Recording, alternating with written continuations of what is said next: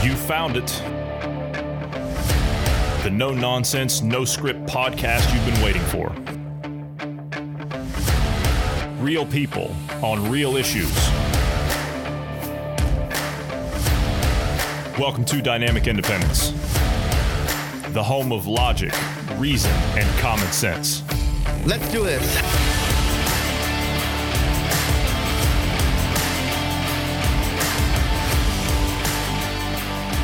Thanks everybody for tuning in today. I'm Johnny Anderson, and I'm joined today by Bruce Adams.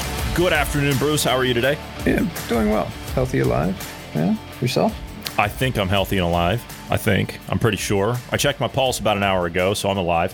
Although I don't know if Joe Biden is Joe Biden alive? Is he alive? Some would I've- argue he's not. Trump, Trump would argue that I- he's don't Trump said that he's dead already. I mean, he could be. We could just be seeing, you know, little clips of him that they made beforehand, right? Or a deep fake CGI, right? Yeah, deep fakes. Yeah, CGI. CGI. Yeah, yeah. Which I mean, to be fair, he's been up there going on about how yeah, he's been in Congress, or excuse me, he's been in the Senate for 180 years. You know, a couple hundred million people have died from COVID. 180 million people have died from gun violence. According to him, Yeah. then we shouldn't have any people in the U.S. left.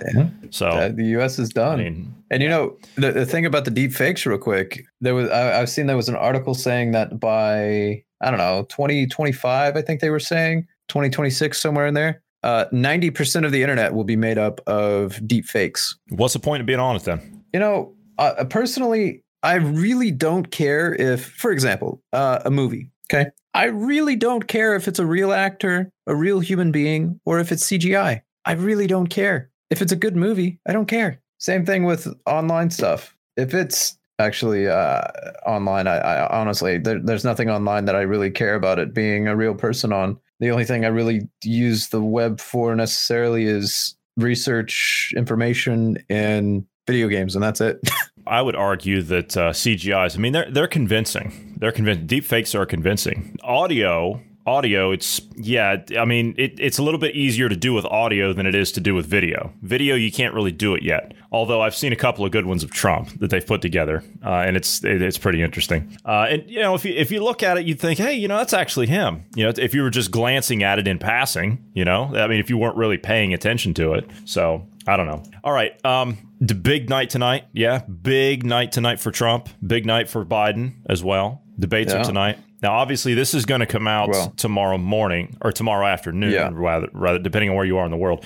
So this will have already happened, but you know, we kind of want to give perspective now on what we think is going to happen, but uh, it's hard to say what's actually going to happen. So here's what's going to happen. So tomorrow, uh, just FYI, tomorrow we're going to be re-releasing a couple of specials we did a while back because we've been referencing them a lot this week. Uh, so we're going to be releasing um, the two podcasts. Where you're getting two podcasts tomorrow, plus the morning show. So you're getting you're actually getting three. So tomorrow we're going to be re-releasing just as a refresher for those that missed it, uh, because I know we got a lot of new listeners, a lot of new subscribers, and we thank you all very much. But we did a couple on the science or cult mentality that we're dealing with, and we also did another one on uh, what the psychological impacts of public health are actually doing to the populace. So we're going to give a refresher on those tomorrow. Uh, so expect those tomorrow. However, we are going to discuss the entirety of the morning show about the debates. So uh, we're just going to pick some highlights and, and things like that. So we're going to spend tomorrow putting all that together. But yes, for the main one tomorrow, uh, we're, we're going to be re-releasing those too. So be sure and check those out. Those are very important that we keyed on. And as far as I can tell,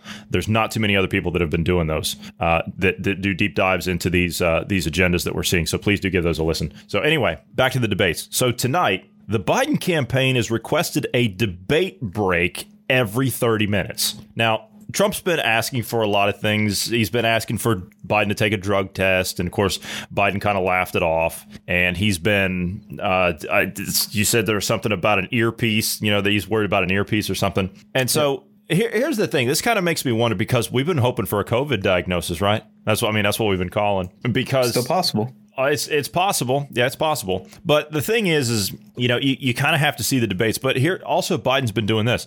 You notice he's been closing his campaign down early the last couple of weeks or so. Well, actually, it's been longer than that, hasn't it? It's been since around Labor Day, I think. He's been it's closing been down at this like nine o'clock in the morning, ten o'clock. You know that kind of stuff. But Yeah. I mean, that's that to me shows that he's physically exhausted. That that's what that shows to me. Actually, I, I okay. So I was hearing that was my first assumption as well, but I I was hearing from um some people that have connections inside of that campaign, right? And they were saying that it's actually he's prepping for the debates. You mean he's trying to get over the fact that there's going to be gaffes and mistakes and, and things like that? Yeah, they're they're Which trying would- to ensure that he has all of it up there. Yeah, which which would um, make sense.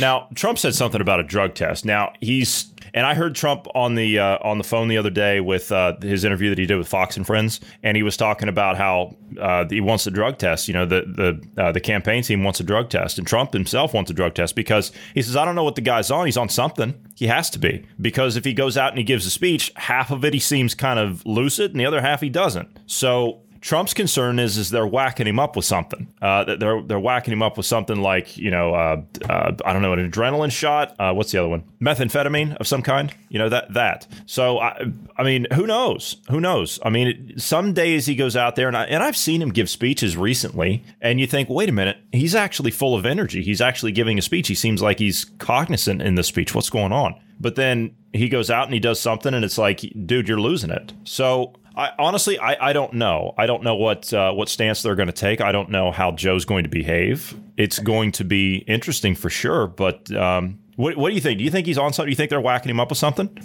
it's possible. At the same time, it could just be so when when you have somebody just coming down with dementia, they'll have good days and bad days, right? So one day they may have they, they may be themselves, and you can't really tell that there's any problems, and then the next day or even a few hours later, they are uh, you know basically Joe Bidening everything like gaffes or um, forgetting things, what what you know the cognitive issues. So it- it's difficult to really say whether or not he's going to have issues or not.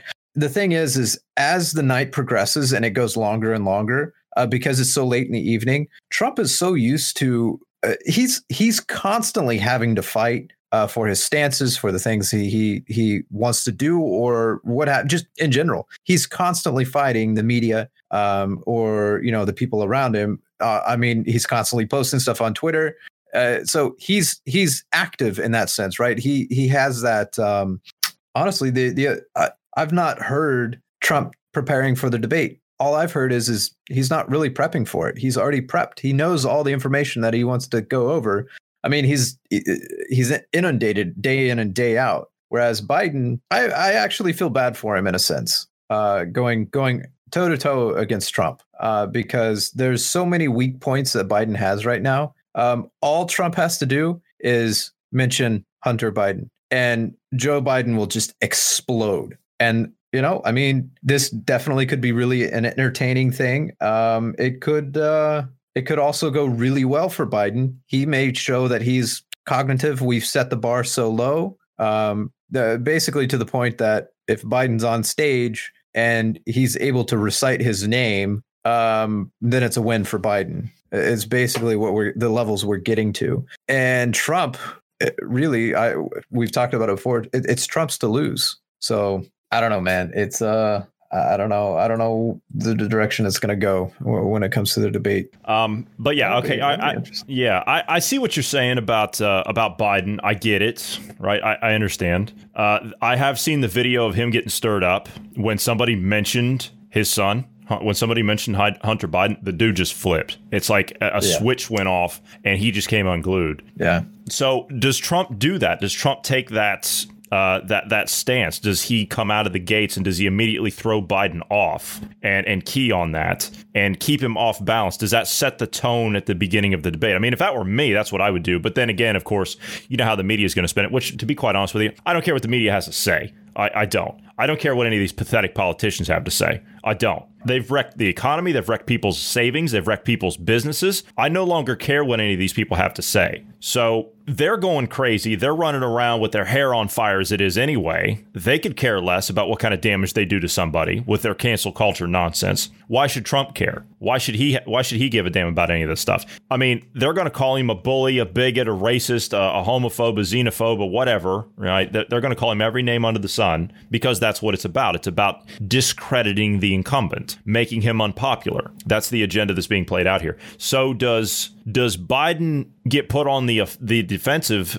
in the beginning, or does Biden come out and do, do his people have him prepping for uh, a, a, sense of keeping Trump off balance. You know, presenting the front like, um, you know, he's he's going to come out and, and make a statement like, you know, I, am on board with this. You know, we need to do this for the American people. We need to do that for the American people. Kind of reassuring people of what his policies are going to be. But then again, he said what his policies are going to be is what more lockdowns, national mask mandates, all this stuff. People don't want to hear that. People don't want to hear that. So I don't see how he could gain people's trust out of the gates uh, right off the bat with that. I don't see how that could that could work. The the mask mandate. That's actually a good point because he's he's flip flopped three times on the mask mandate. First he said he would do one. Then he said no, we actually can't do one constitutionally. Then he said, oh, actually my my lawyers, uh, constitution lawyers said, yeah, um, we, we we probably could do a mandate like this. So is he going to get on the debate stage and flip flop again? Uh, that, that that's a good that's a good question. And the other thing is is what is Biden going to be able to throw at Trump that hasn't already been thrown at Trump already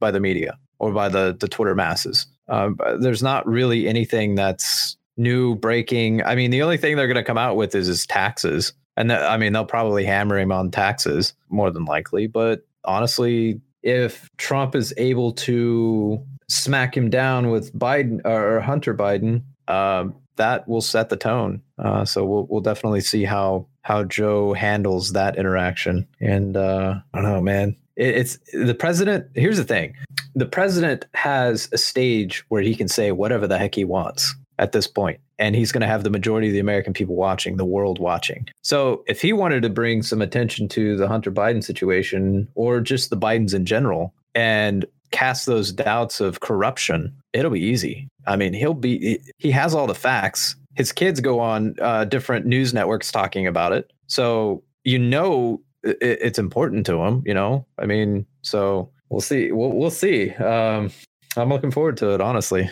Uh, I hope, for the sake of America, I hope it goes well for Trump. I really do. Um, because Biden Biden getting into the presidency is um, bye bye Republic, especially if they win the Senate which they're they're talking that some of the seats may may flip. Yeah, but that's a Washington Post saying that. I don't put a whole lot of faith in the Washington Post or USA True. Today or CNN when they say that. When they say that 10 True. seats are possibly about to flip in the Senate, that means that 10 Dem seats are probably about to flip in the Senate. People don't like yeah. the riots. They don't like any of this stuff. I think this has, if if this has done anything, this has uh, brought more people into the realm of awareness as to what this agenda actually is. And I think that largely it's made the Democrat Party the radical wing of the Democrat Party, which let's let's face it, that's become the mainstream Democrat Party is they're endorsing all of the uh, the mobs and the riots in the streets. They're endorsing all of that. I, I read something, uh, or excuse me, I heard something this morning. BLM is now polling in the single digits. Does that sound right? Or in the teens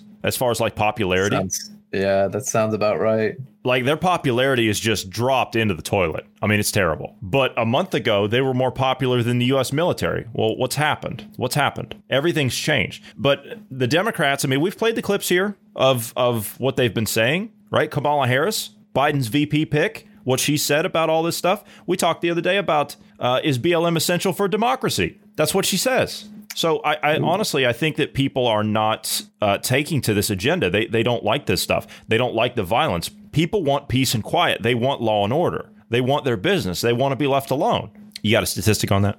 Yeah. So among white adults specifically, uh, Republicans or lean Republicans, uh, 16% approval currently. Among Democrats or lean Democrats, 88% approval. Even with all the riots and the destruction and everything, 88% of Democrats still support him. 88. I, I that yeah, is but, absolutely know, baffling. I don't know too many Democrats. Like I, I know Democrats, but I don't know too many of them that are on board with all this. That that's they're the classic I, I'm, I'm ones though. Like they, yeah, they don't I, they don't believe in all this stuff. Like this this crap about um, you know destroying the family and all this stuff about uh, well if if you don't have something then then it's owed to you. Go out and steal it. You know no, no one like no democrat that i've ever known has ever said anything like that or or believed in anything like that. Like no, no one believes that stuff. I mean you know yes we differ on policy. Yes we differ on uh, you know how we want to uh, see the country go in certain regards. But nobody ever believed, at least you know, in, within uh, my circles. I mean, to be honest with you, if I ever met any anybody like that, as far as well, if you don't have it, then I'm just going to go out and steal it. If I've ever met anybody like that, I'd want to get as far away from those people as possible. You don't want to be around people like that. And so, I mean, I, like I said, I, I've never met. Uh, I've never met anybody that's, you know, I've talked politics with that has ever thought anything like that. So I, I can't imagine that that they would be on board with that. That poll though, 88% of of Democrats, like I said, the Democrats I know, they they don't think that. They they don't think like that. Yeah, I need to know more. Um, I'm not seeing their methodology here. This is this is um, Pew Research, by the way. Um, let's see how they did it. They polled 10,000 adults between September 8th and 13th. That's the the most recent ones. It looks like it was an uh, blah, blah, blah. it's an online survey through national random sampling. So honestly, you can't online polls aren't really that accurate. Nonetheless, I I I I can't see 88% of Dems being for it. Um, if you're an if you're an old Democrat, you know, like 50 and up, I don't really think you're on board with this. It just the, the ones that I've met anyway, they they they understand what's going on. But those that are younger than that, they're a little as you get as you get younger and younger from that that 50 age, you know, 50 year old age mark, they become more radicalized and more extreme. So plausibly, it depends on the age groups that they were uh, because this was online and everything. I I don't know I need to know age groups and I need to know more about the mm-hmm. the numbers yeah, yeah. than what they're okay. Showing. So uh, back back to the debates here. Let's just round it off onto this. Mm-hmm. So, um, yeah, we we had a really, really long drift there, but uh, okay. So the Trump campaign wants um, uh, wants earpieces to be inspected to ensure that Biden isn't being fed lines by staffers. This is another thing. Uh, again, they they requested a break every thirty minutes, and Trump said no. Uh, this follows an embarrassing incident last week when Biden appeared to be reading a teleprompter from a Telemundo interview. Which, uh, okay, Biden denied that claim, but we knew what that was all about, right? That that was a that was a thing in the beginning where the media kind of clipped it up and then they put it out to make it look like he was reading a teleprompter, but he wasn't actually reading a teleprompter, was he? He was actually taking, I believe it was questions, recorded questions from another screen that was off to the side, and then they were answering those those questions. I think that's what it was all yeah. about. But yeah. then again, you know, I, I looked at the shot, and because we do video work here, just on a side note, I don't really know. I, I can't say that I that I'm 100 percent on board with that, and let me explain why. Because we do video we do video work so we know what it looks like. What that looked like was a green screen on the monitor. So it, it, could have been the, the recorded image and then sometimes you know when you when you have a camera that looks onto a monitor it doesn't get the best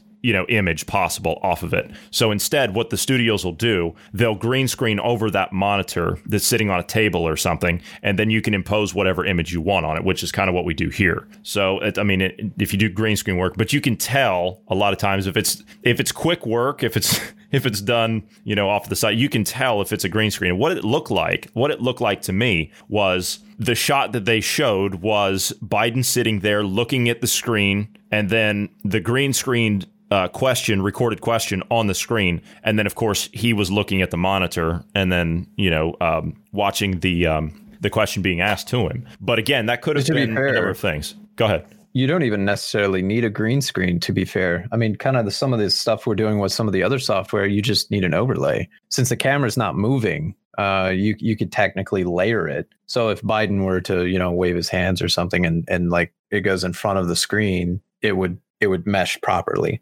But um, that that that's definitely a plausible thing, and that's something I, I kind of thought about.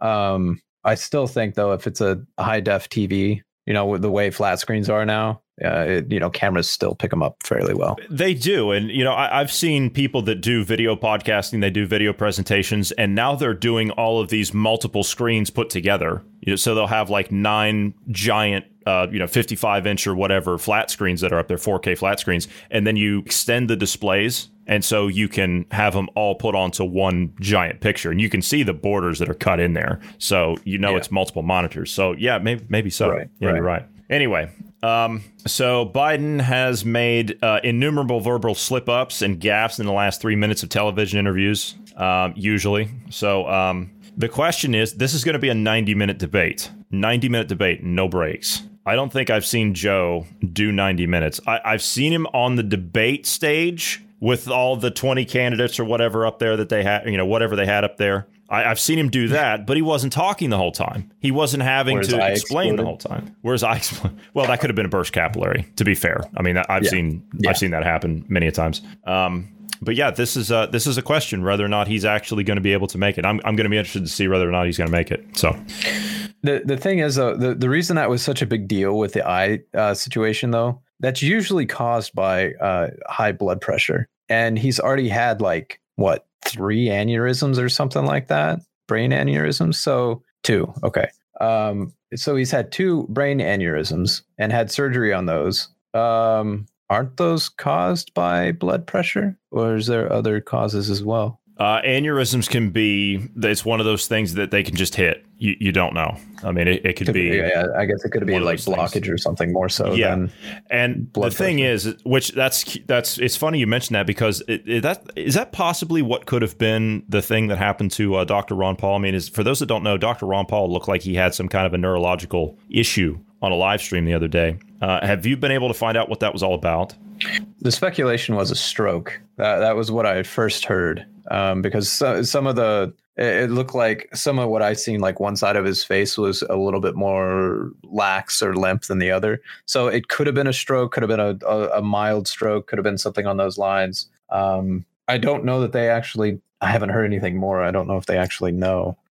Yeah, it just says uh, the the most recent thing I see is uh, his Twitter saying, um, "I'm doing fine. Thank you for your concern." Rand Paul just said, um, he says, "Thank God, Dad is doing well. Thank you for all your pr- uh, uh, prayers today." So, from what it looks like, he's he's fine. Okay, well that's good. All right, but anyway, I mean, aneurysm. Usually, when an aneurysm hits you, I mean, if they don't catch it right, it'll kill you dead. I mean, that's yeah, that's that's what'll happen. It was my understanding that Joe Biden has had a couple of, um, shall we say, mini strokes, as in, you know, he's it, it's affected his his cognitive abilities at this point. I mean, some speculate that that seems to be what the issue is here. And it could be due to complications of him having the plastic surgery, which we know he's had to, you know, uh, he got an eye lift on a weekend a couple of a uh, couple of months back. And then, of course, on the campaign trail in the early days, you could tell that he had uh, cosmetic surgery. He looked younger than what he actually looked, you know, a couple of weeks prior to that. And then, of course,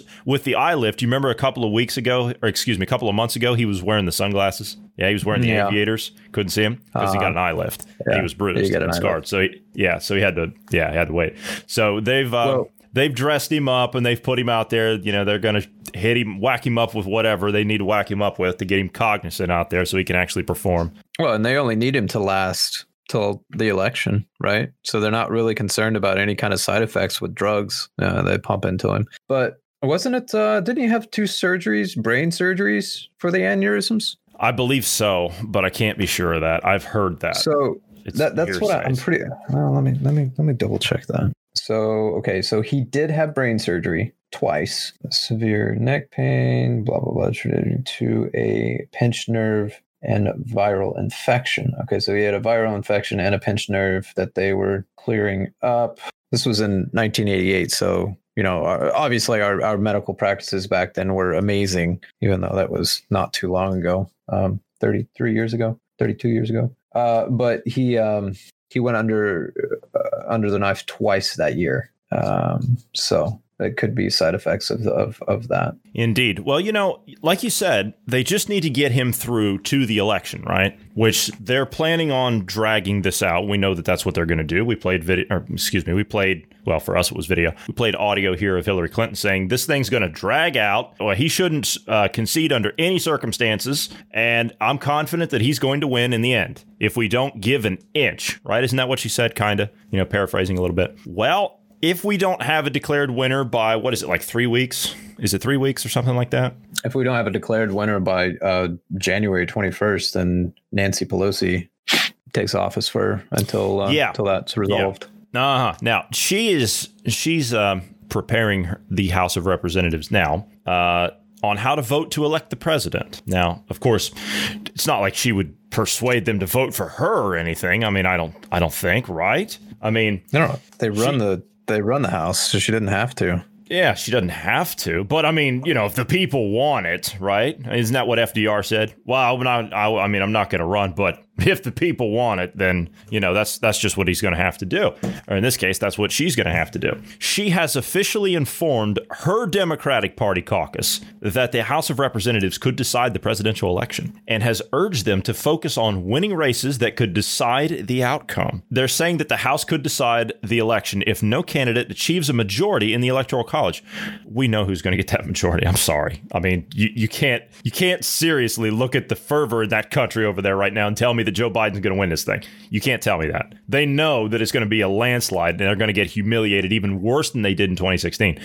It's going to be worse. It's going to be worse because the chaos, the lockdowns. Yeah, of course they're going to throw fraud at it. Uh, of course they're going to throw fraud at it. We, that's what the mail-in voting's all about. I mean, that's you know, you're throwing an entire new system together in eight months. It's not going to work. It's not going to work. It's going to be an absolute disaster. Case in point, look what we talked about yesterday with the ballot harvesting with uh, what's going on in Minnesota with Ilhan Omar. Which, by the way, the Minneapolis uh, police and the sheriff's offices up there are getting involved in that. They're investigating it right yeah. now. They're doing an investigation on it, which is good. They should be doing that. They should have investigated her uh, fraud cases as well. I haven't heard anything on that. She should be Uh-huh. delegitimized, but Uh huh. really should be should So- be deported. But yeah, Yes, I agree. So Pelosi has uh, she's penned a letter to House Democrats. Of course, she you know she wrote it herself. You see, she penned a letter to House Democrats and urged them to consider whether the House might be pulled into the decision, or excuse me, it pulled into deciding who is president when determining where to focus resources on winning seats in November. This could lead to a more concerted effort by Democrats to win in states such as Montana and Alaska. Uh, okay, Alaska's been red for a long time. Uh, Montana, as far as I know, Montana's always been blue. I don't think that they've gone red anytime in the last few elections. I could be wrong. But Montana's always been a heavily Democrat state. I don't know why, to be fair, but it is. Uh, they say that's typically Republican turf, uh, where Democrats have, uh, have been competitive statewide. I, I don't think in Montana, Montana, you would think that that would be a GOP state, but it's not. It's blue. it's it's red. Montana's red. Is it red now? Uh, Okay. It's been red for let's see, 2016 it was red, 2012 it was red, Really? uh, 2008 it was barely red, 2004 red. Okay, so they've, red. it's- but it's always been blue though. Like Democrats have always they've always had a Democrat governor. They've always had Democrat uh, reps in the House and in the Senate. Like that doesn't make any sense. That, that doesn't make any sense. Of course, you could say the same thing about Kentucky, right? The state is is pretty much entirely red, with the exception of the cities and the state house. The whole, th- you know, the, and that that's supposed to represent the entire state, and the state's technically blue, which I mean, it doesn't. Yeah, it does. It just doesn't fit. Uh, anyway, Pelosi wrote in her letter: the Constitution says that a candidate must receive a majority of the state delegations to win. Also, all of a sudden, she cares about the Constitution. Lady, you've done everything to stomp on that thing your entire tenure in Congress. We must achieve that majority of delegations or keep the Republicans from doing so. So here's the question. Now, th- this is interesting. If the House flips back to the GOP, then she wouldn't be the speaker any longer, would she? Nope, she would lose her position. and therefore she wouldn't be able to take that office. And then whoever the um, whoever the new speaker would be on the GOP side would assume that office until we can get this figured out. And of course, this is going. to Okay, at what point though? And you know this. I mean, you, you're digging down. You dig down in the Constitution all the time. At what point does this befall upon the Supreme Court? At what point? Because this is another reason why they're they're trying to throw a wrench into this works of uh, Amy Coney Barrett and all this stuff. So, at what point does this fall upon the Supreme Court? The election. Litigation. So as as both the Biden and Trump campaigns sue over this, you know, um, basically it would it would come down to individual states that would file lawsuits in each state individually, and then those would eventually lead up to the Supreme Court um, if they're not resolved at the state level, and then um, that would be resolved there. And over time, it would be basically the Supreme Court deciding um, who who wins in that scenario. Whereas um, basically whoever's the speaker, which it's Pelosi, uh, the the new speaker won't take office until um, uh, you know the the the change uh, in January. So um, uh, we're we're we're getting close to the lame duck season, as they call it, which it's a really that's a misnomer. You're you're still if the president loses, okay, if Donald Trump loses this election, he's still president until January twentieth or whatever day it is uh, this this cycle. So anything he can do anything he, uh, the president does, right? He can nominate a uh, Supreme Court justice, whatever. It does not matter. He can nominate a Supreme Court justice the day after the election and still be constitutional. He could nominate someone the day before his term is, or or the day of his term ending. Uh, so January twentieth. He Are- could. are he you could sure? nominate someone. Are are you sure? Positive. Are are you, I mean, are you 100 percent sure? Because uh, Senator Blumenthal says says different. Mm-hmm. Mm-hmm. mm-hmm. Let's hear it. Let's hear it. Let's hear. He says uh, this this is his okay. So th- this is what he put out on Twitter. Okay, he says I will oppose the con. This is a senator. Okay, of course the Senate has to confirm. Right, president nominates whoever the president is. They nominate the Supreme Court justice. U.S. Senate has to confirm. Okay, so that's that's the process. And of course the Republicans hold the Senate. So obviously, and then Trump uh, represents the Republican Party in the executive, so he nominates. The Republicans approve. It's an election year, so you idiots up there better do what you're supposed to do. Just throwing that out there. Um, but Senator Blumenthal, who's a Democrat, says that uh, I will oppose the confirmation of Judge Amy Coney Barrett as I as I would any nominee proposed as part of this illegitimate sham process. Barely one month before an election, as Americans are already casting their votes, Americans deserve a voice in this hugely consequential decision. So, see, Bruce, Senator Blumenthal says it's illegitimate. Um, uh, where's he getting that out of the Constitution? Well, I, I don't think that it's in the Constitution per se, but Yeah, he's yeah. he's just saying that it's illegitimate, is what he's saying. He says, "I will refuse to treat this process." Or no, no I'm sorry. Uh, he he goes on to say. He goes on to say, if Judge Barrett's views become law, hundreds of millions of Americans living with pre-existing condi- yeah, you love this because uh, this is all coming down. But they're- they're worried about two things: they're worried about overturning Roe v. Wade, and they're worried about uh, Obamacare being thrown out. That's what they're worried about because they'll take another look at Obamacare with a clear majority here and they'll say, yeah, see you later. But he's saying if Judge Barrett's views become law, hundreds of millions of Americans living with pre existing conditions would lose access to their health care. In the middle of this pandemic, which we're going to go over some of those numbers by the CDC here in just a minute, you're going to love that. Uh, rushing confirmation of an extreme jurist who will decimate healthcare is unconscionable. I will refuse to treat this process as legitimate and will not meet with Judge Amy Coney Barrett. Now the Democrats in the Senate are saying that they're not even going to show up. They're not even going to not even going to entertain the idea. Okay, we don't need you to uh, Okay. to get her through. See, See you later. okay. Now to be fair, Childish. to be f- it is childish. It is childish. To be fair, okay, he went on CNN. He was discussing this exact fact. Okay, he went on CNN and he he went on Wolf Blitzer's show. Okay, Wolf Blitzer, for God's sake, probably one of the worst uh, so-called journalists on television. Wolf Blitzer. Okay, guy's terrible. He's terrible. But in this situation, I have to admit, I, I will I will flat out admit this. The questions that we're, we're going to play it here in just a second. The questions that Wolf Blitzer asked Senator Blumenthal are the exact same questions I would have asked. Yeah. It's it's a legit question. question. It's it's a Yeah. good question to ask. Yeah. So we're we're going to play it here, right? And you you make up your own mind. Okay. So here here's Senator Blumenthal on CNN with Wolf Blitzer. we're going to recognize the rank hypocrisy of pushing forward in this sham illegitimate process of a nominee with these devastatingly catastrophic views. So, Senator, you've you used the word illegitimate now twice. Uh, what are the Republicans doing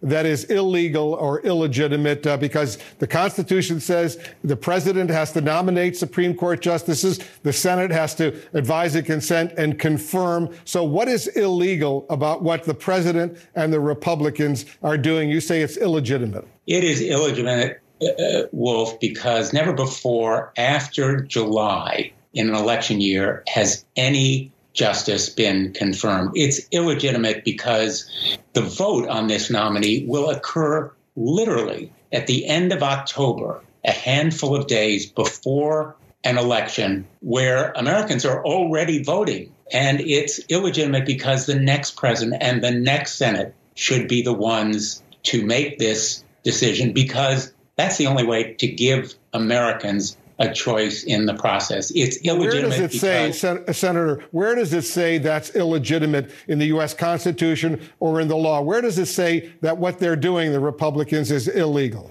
illegal it may be not under the Constitution, Oh. under the norms oh. and traditions and unwritten rules of the Senate. It is illegitimate one of the unwritten rules is that people keep their word. The, Republicans promised that there would be, in fact, no such nomination or confirmation during an election year. They're breaking their word. They are potentially breaking this. Okay, stop right there. Okay, so the the only the only thing the, the only thing that I know of that was said in regards to that was one U.S. senator, and that was Lindsey Graham, and he said if there is a nomination to the Supreme Court during the uh, during the first term of the next president, then you can. What did he say? You can use my words against me. I will not be for it. But yet now he has to be, doesn't he? Well, there's so there's a big caveat because this is what what they're referencing there is uh, Obama, right? The the last uh-huh. one that Obama did.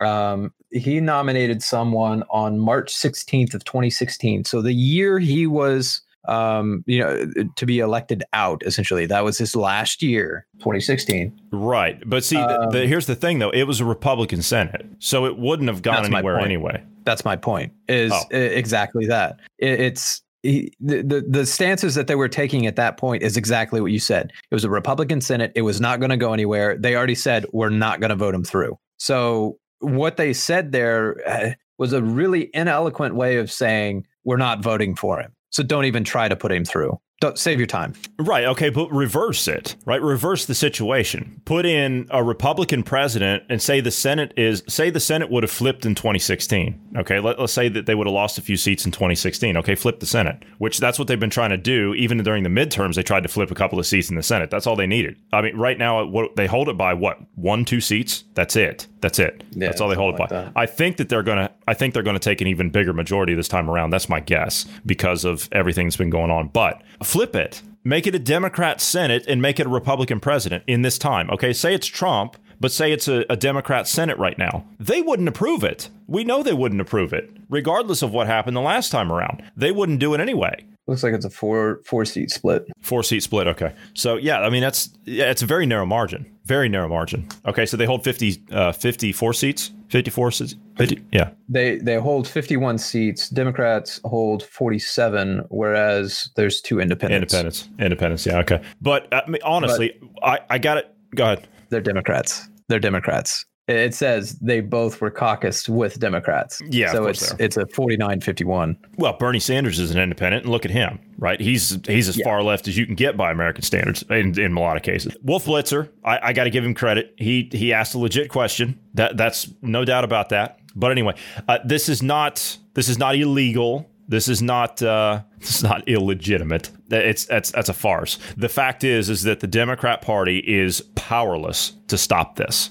and that's all this is. They, they're just kicking and screaming and flailing. That's all they're doing. Is they're they're just whining like children because there's nothing they can do, and they know it. There's nothing they can do. The American people need a say. We don't get a say in any of this stuff anyway, Blumenthal. We don't get a say in any of this crap anyway. I wish we did. That was our vote. That was our vote. Yeah, of course. Yeah, but that voting, was our yeah voting that, for the president. That was our that was our say in all this. Yeah. So, but that's been illegitimate in their eyes ever since 2016. They haven't accepted that. So it's it's their way or it's no way. That's their stance on it. I, I think the reason that they're so butthurt about this is they cheated. They cheated in 2016 and still lost. That's why I think they're they're they're unwilling. And they're going to do it this time the, around. They're going to do it this time. They're going to do it again. They're, they're going to they're going to be worse. And it's going to be where they're going to lose even worse. Because here's the thing: if Donald Trump has the same people that voted for him in 2016 come out and vote for him again as in the numbers, he's going to lose. It needs to be bigger. Like the margins need to be bigger. And if it's not, then I don't think he's going to make it. Fewer, uh, fewer of the Democrat base um, has registered to vote for this one, and more of Donald Trump's base, which is like the um, non-college graduate white um they're the one that like those numbers have increased by like 43% or something like that that have registered. That's uh that's a pretty fair i mean that's the base. That's not saying that's that's all the voters. That's just saying the base. Uh that that's uh that's a pretty substantial jump. Um and it, he has a lot more of the uh, latino vote. He has a lot more of the black vote.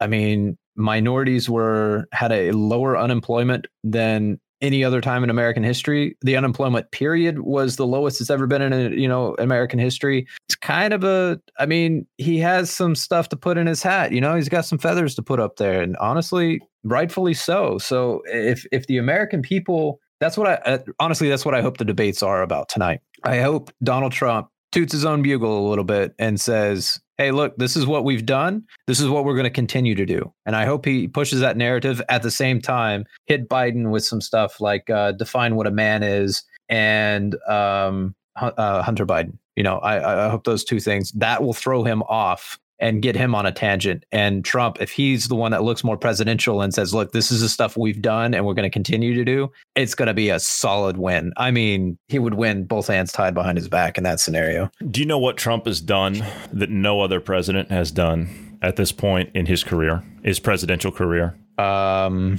no. He has landed a third Nobel Peace Prize nomination. A third. Now, mind you, not one, not two, but three. He's been nominated for three Nobel, well, one Nobel Peace Prize, but he's been nominated three times. I, I don't what, recall uh, any. Well, what's this one for? Any other? I, I, I'm I'm going to go down that one uh, here in just a second. So uh, he locked down his third Nobel Peace Prize nomination after a group of Australian professors nominated him based on his Trump doctrine, and they say that he went ahead and negotiated against all advice, but he did it with common sense. He negotiated directly with the Arab states concerned uh, excuse me, with the Arab states concerned and Israel. He negotiated directly with the Arab states concerned and Israel and brought them together. The Austrian, or excuse me, Austrian, the Australian law professor David Flint told Sky News Australia, lauding the president for his Trump doctrine foreign policies. What he has done with the Trump doctrine is that he has decided that he would no longer have America involved in endless wars, which, oh man, they can't stand it. Like the, the neocon Republican type, they can't stand it. The ones, especially the, like, this is why you see all these generals that are coming out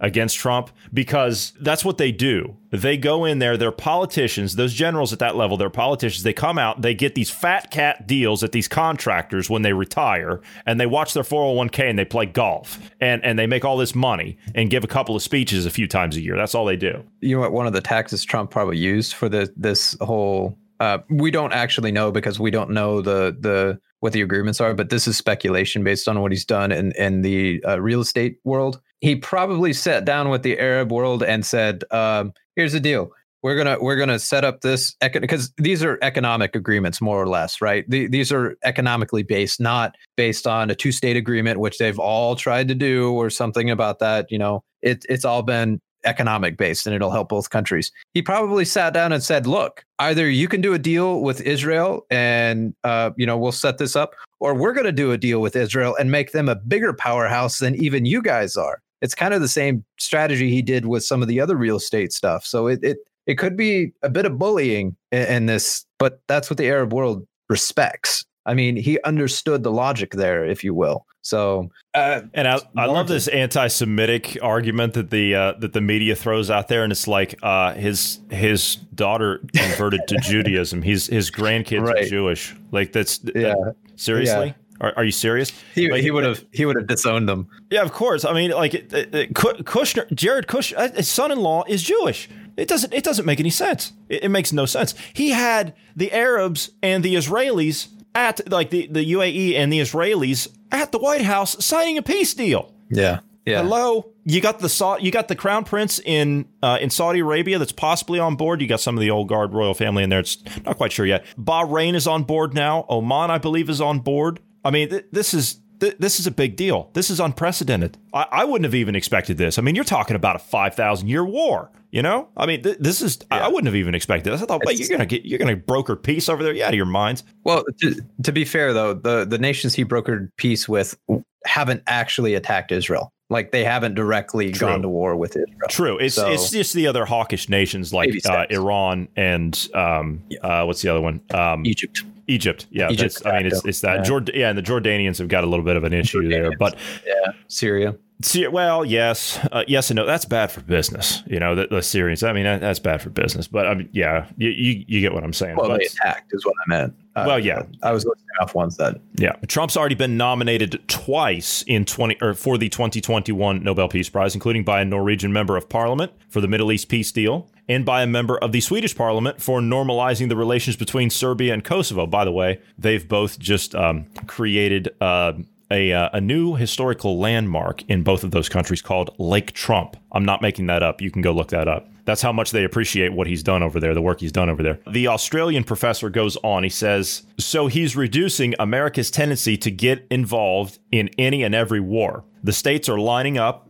Arab and Middle Eastern to join the network of peace that will dominate the Middle East. He's really producing peace in the world in a way in which none of his predecessors did, and he fully deserves the Nobel Peace Prize. If you're going to give that organization any kind of legitimacy again, which right now it's been stained for God's sake, you gave it to a guy who did nothing. You, you gave it to Obama. He, the guy did nothing. He did nothing. You get like he had to be nominated before he was. You gave it to him in his like, right after he got elected president, but you had to be nominated a year before that. And so, what did he do before that? What he was a sitting senator for a what a year and a half, like eighteen months, and before that, his his job was a staple gun on telephone poles in Chicago. That's what you gave him a peace prize for. And then on to top it off, you gave it to the stinking European Union. What the hell have they done but steal money from people? What what have they done? They, they've done nothing. The case in point, look at this disaster with this COVID nonsense. How much help have they been to the countries and the people of Europe? None.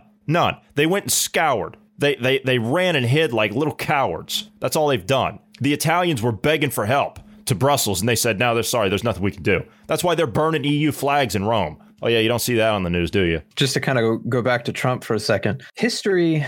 So if Trump doesn't win again, right? Let, let, let's say Biden wins history is going to mark this time as one of the dumbest deci- decisions America made. And the reason I say that is like him or hate him, I, it does not matter. Trump is a historical president. The peace deals he's done, the economy that he's uh, helped helped um, fruition, you know, and on top of that, three justices. He's nominated two so far, or or, or you know, appointed two so far. The third one's being been nominated and will probably be uh, seated next year. There's a possibility of three more justices being replaced. That's six. Just this has never happened before in history, as far as America is concerned, where a single president has replaced six justices. I mean, he has the potential to do that many. So so far, however you slice it, the president is a historical figure right now he will go down in history as a good president. Whether you like him or hate him, it does not matter. So I, I think I, I think if he does not win again, and it's not fraud, right? Uh, let's say it's a legit vote, which we know is not going to happen, but let's say it is for the sake of the argument. History will mark America as being stupid for for electing out one of the best presidents we've had in like what forty years, thirty years, whatever, and uh, it, that that's that's that's pretty See, sad. Hillary was, Hillary was supposed to go in. She was supposed to go in. They were they were supposed to get five Supreme Court justices. They were supposed to get five. At the first term, they were supposed to get five, and you notice that uh, that three of them are up there. They were going to pressure the other. Three of them are, have been replaced. They were going to get two more if Hillary would have gone in because they were going to put pressure on them to get out of there. And you know, you know that they probably would have had like Ginsburg wouldn't have died in in office if she like if, if Hillary had won, Ginsburg wouldn't have done. Ginsburg would have stepped down because you know they would yeah. put somebody just year. as radical in there. So they tried yeah. to keep Ginsburg on there as much as possible. I mean, Ginsburg did what she did, like she stayed on the court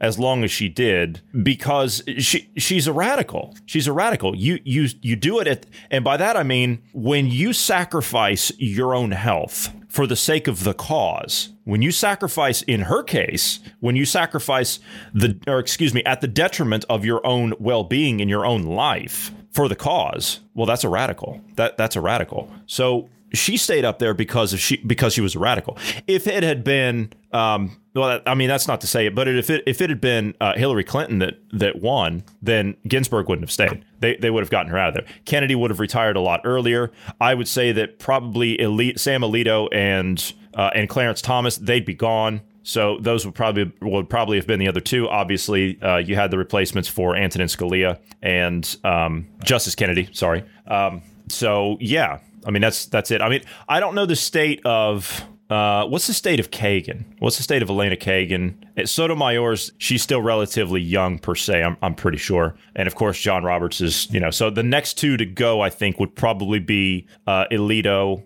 and and Clarence Thomas. I, I don't know about Kagan. How old's Kagan? Sixty. 60 okay so she's got some time left uh, if, if she wants so she's got some time left um, but I, I, think the next two to go are probably going to be Alito and Clarence Thomas. Oh man, I don't want Clarence Thomas to go. I want Clarence Thomas to be up there. can, can we clone Clarence right. Thomas and, and make him like 50 and then, or excuse me, like 20 and then just say, all right, yeah, or 21 and say, here you go. You know, we, we'll just we'll just move old Clarence out. We'll put new Clarence in there. You know, no one will pay attention, right? Oh, hey, Clarence, you had some cosmetic surgery, huh? Can we just do that? Is that possible? can we can we can we do the the imprint on the mind too, so he, he reserves the conservative values? Can we do that? Honestly, if Amy Coney Barrett is indeed a traditionalist, um, she should be on the same vein as him. Uh, and, Let's hope. And I, I, I sincerely hope so. And by the way, isn't she like the first uh, if she's um, seated, she will be the first Supreme Court justice to serve with kids still at home, like dependents. That's that's a good question. I, I didn't know. I, I didn't know yeah, that. She'll, she'll be the first one. Yeah. So uh, it's a historic. There's been a lot of historic things that have happened under Trump. Um, so yeah. Keeping with like Trump and all this stuff and the you know the Trump the historics and you know how how things are significant things like that. This, this one caught my attention. This this is crazy. Okay, so you know how students are doing we talked yesterday about students in school doing online learning and the effects of everything that's going on with uh, with COVID and all that stuff. Which, by the way, I want to share some st- some statistics with you. Uh, now, this is out of just before I before I mention this. This is out of the CDC. Okay, these are CDC numbers what I'm about to say here. I want to look at percentages and I want to look at percentages of survival rates. And by that, I mean these are the percentages of survivability. So if you contract COVID 19, then this is the percentage you have of surviving it. Okay. This is according to the CDC, the Centers of Disease Control, ages 0 to 19. Okay. So this is the demographic like we're talking about uh, that are staying home, that are having all the problems that we talked about yesterday, all the social problems, the uh, the suicide rates are off the charts, uh, and all of that. Ages zero to nineteen. If you contract COVID nineteen, according to the CDC, you have a ninety nine point nine nine seven percent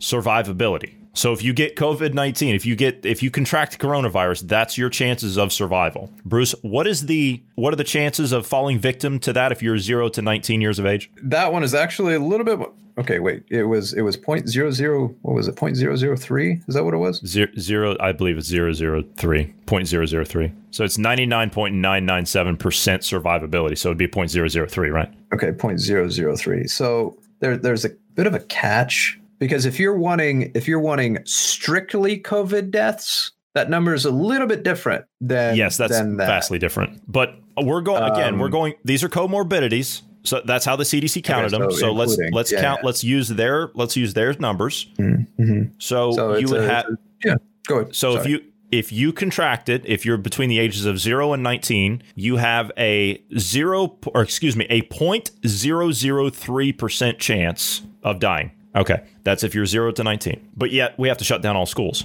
Ages twenty to forty nine, you have a ninety nine point nine eight percent survival rate if you contract COVID 19. So, with a 99.98 survival uh, percentage, what's the fatality? I'd be 0.02. Yeah. So, um, just just to put it in comparison, by the way, you're breaking it down by age group, and I, I don't have it broke down by age group. I have it all age groups lumped into one. It's lumped into one statistic. Okay, I got you. Uh, fl- flu is 0.001. Okay. Flu's point. That's worst case scenario, by the way. That's worst case scenario. That's that's the fewest amount of people getting the um, getting sick and having the most amount of deaths uh, on average. So you're looking at 39 million cases of the flu with 62,000 dying. That's a that's a mm-hmm. 0.001 percent.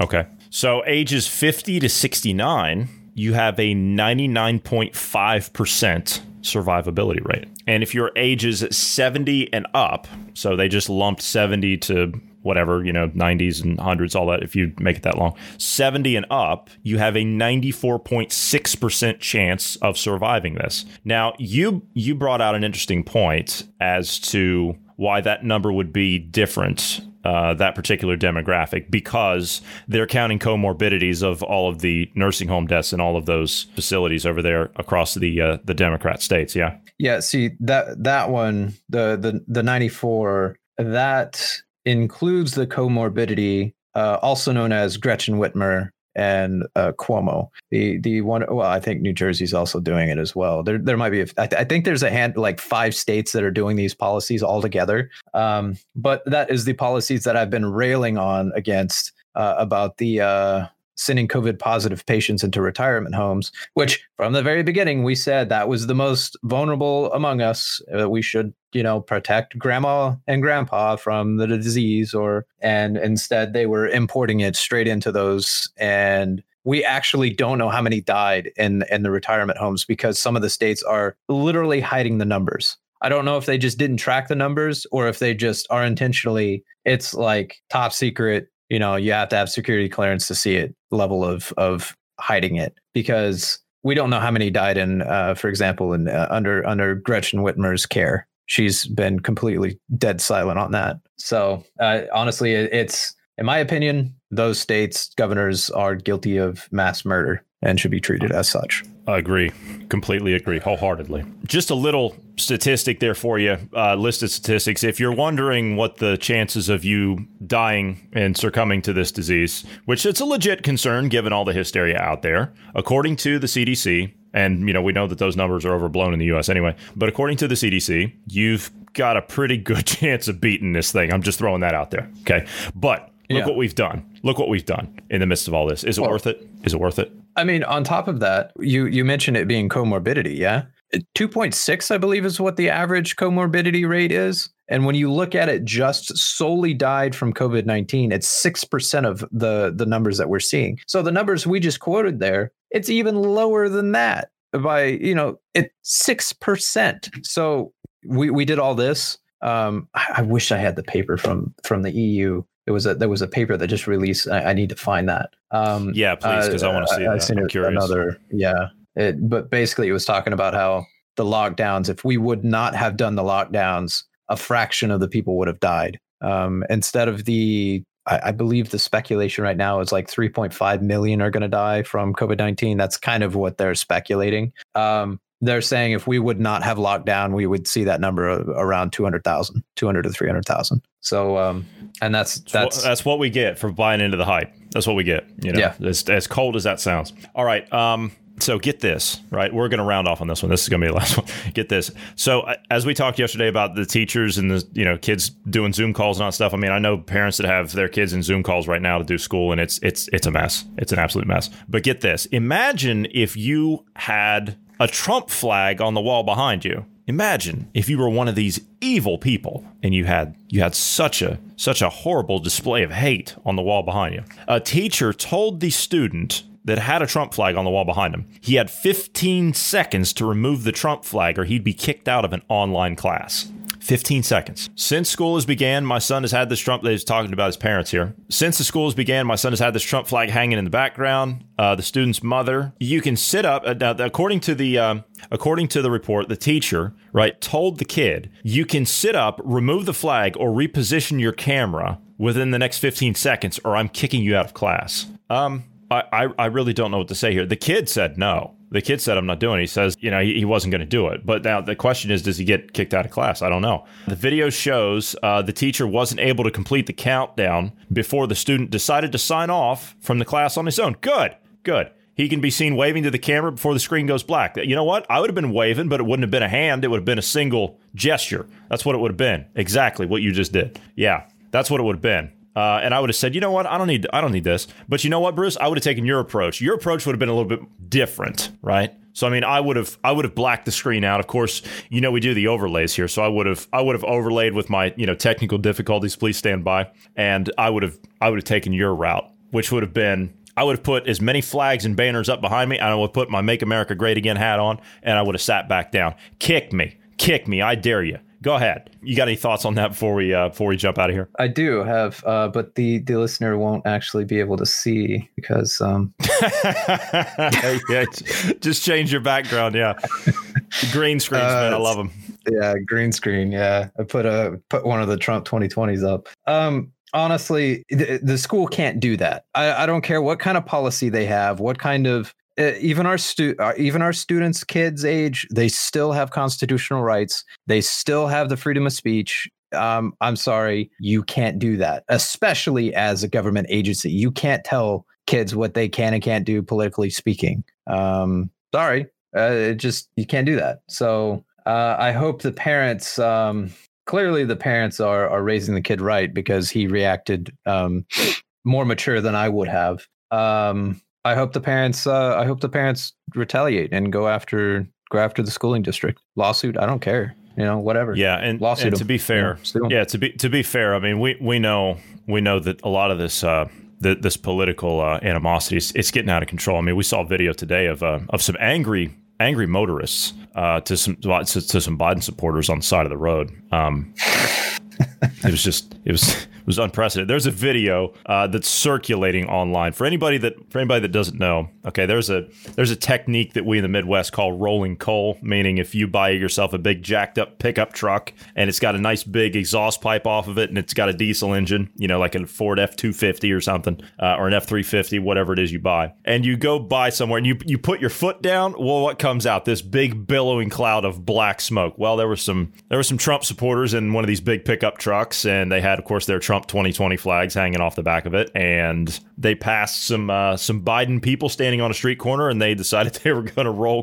coal all over them. And um, yeah, that's um, I, I, suppose that's just I what mean, happens anyway. It's childish, but it's it's hilarious nonetheless. It's childish. Yeah, it's it's childish. Anyway, all right, we are going to have to jump out of here. So thank you for sitting down today, Bruce. So for those of you who have not, you'd like to, please do give us a follow on the social media platform of Parler. I know I haven't been over there in a few weeks, and I do apologize. I've been very busy here trying to uh, work on some other things, and Bruce and I are working on some other things behind the scenes. So I mean, this is um, this is kind of what we've been tied up with lately, and it's um it's been it's been a little hectic to try and keep up with everything. So I do apologize, but you can follow me over there at Jay Anderson three, or you can follow Marty at Marty Foster. Also, if you want to reach out to us and you don't want to do it via social media, you can do so anytime by dropping us a line at tips at dynamicindependence.com. We would ask you to pass us along to friends and family your earliest possible convenience. We're trying to grow our audience here as much as possible, but we need your help as a loyal listener in order to do that. So if you could please pass us along. We are available on just about every platform out there. We're on Pandora, we're on iHeartRadio, Apple Podcasts, uh, Podbean, Stitcher, Deezer, Audible. We're on Audible now. Uh, did I say Spotify? Yeah, we're, we're on Spotify as well. So pretty much everywhere you get your podcast, with the exception of SoundCloud. So if you could pass us along, we'd appreciate that. Also, if you're rating podcasts, we would ask you to drop over to Apple Podcasts or any other platform you listen to us on that has a rating system. If you could give us a five star rating, we would greatly appreciate that. Thank you for your time today, Bruce. And from all of us here, wherever you are in the world, we thank you for listening because it's all of you that listen that make this all possible. We love you and we love freedom and independence. And together we'll continue to fight for those in the marketplace of ideas. So we'll see all of you tomorrow.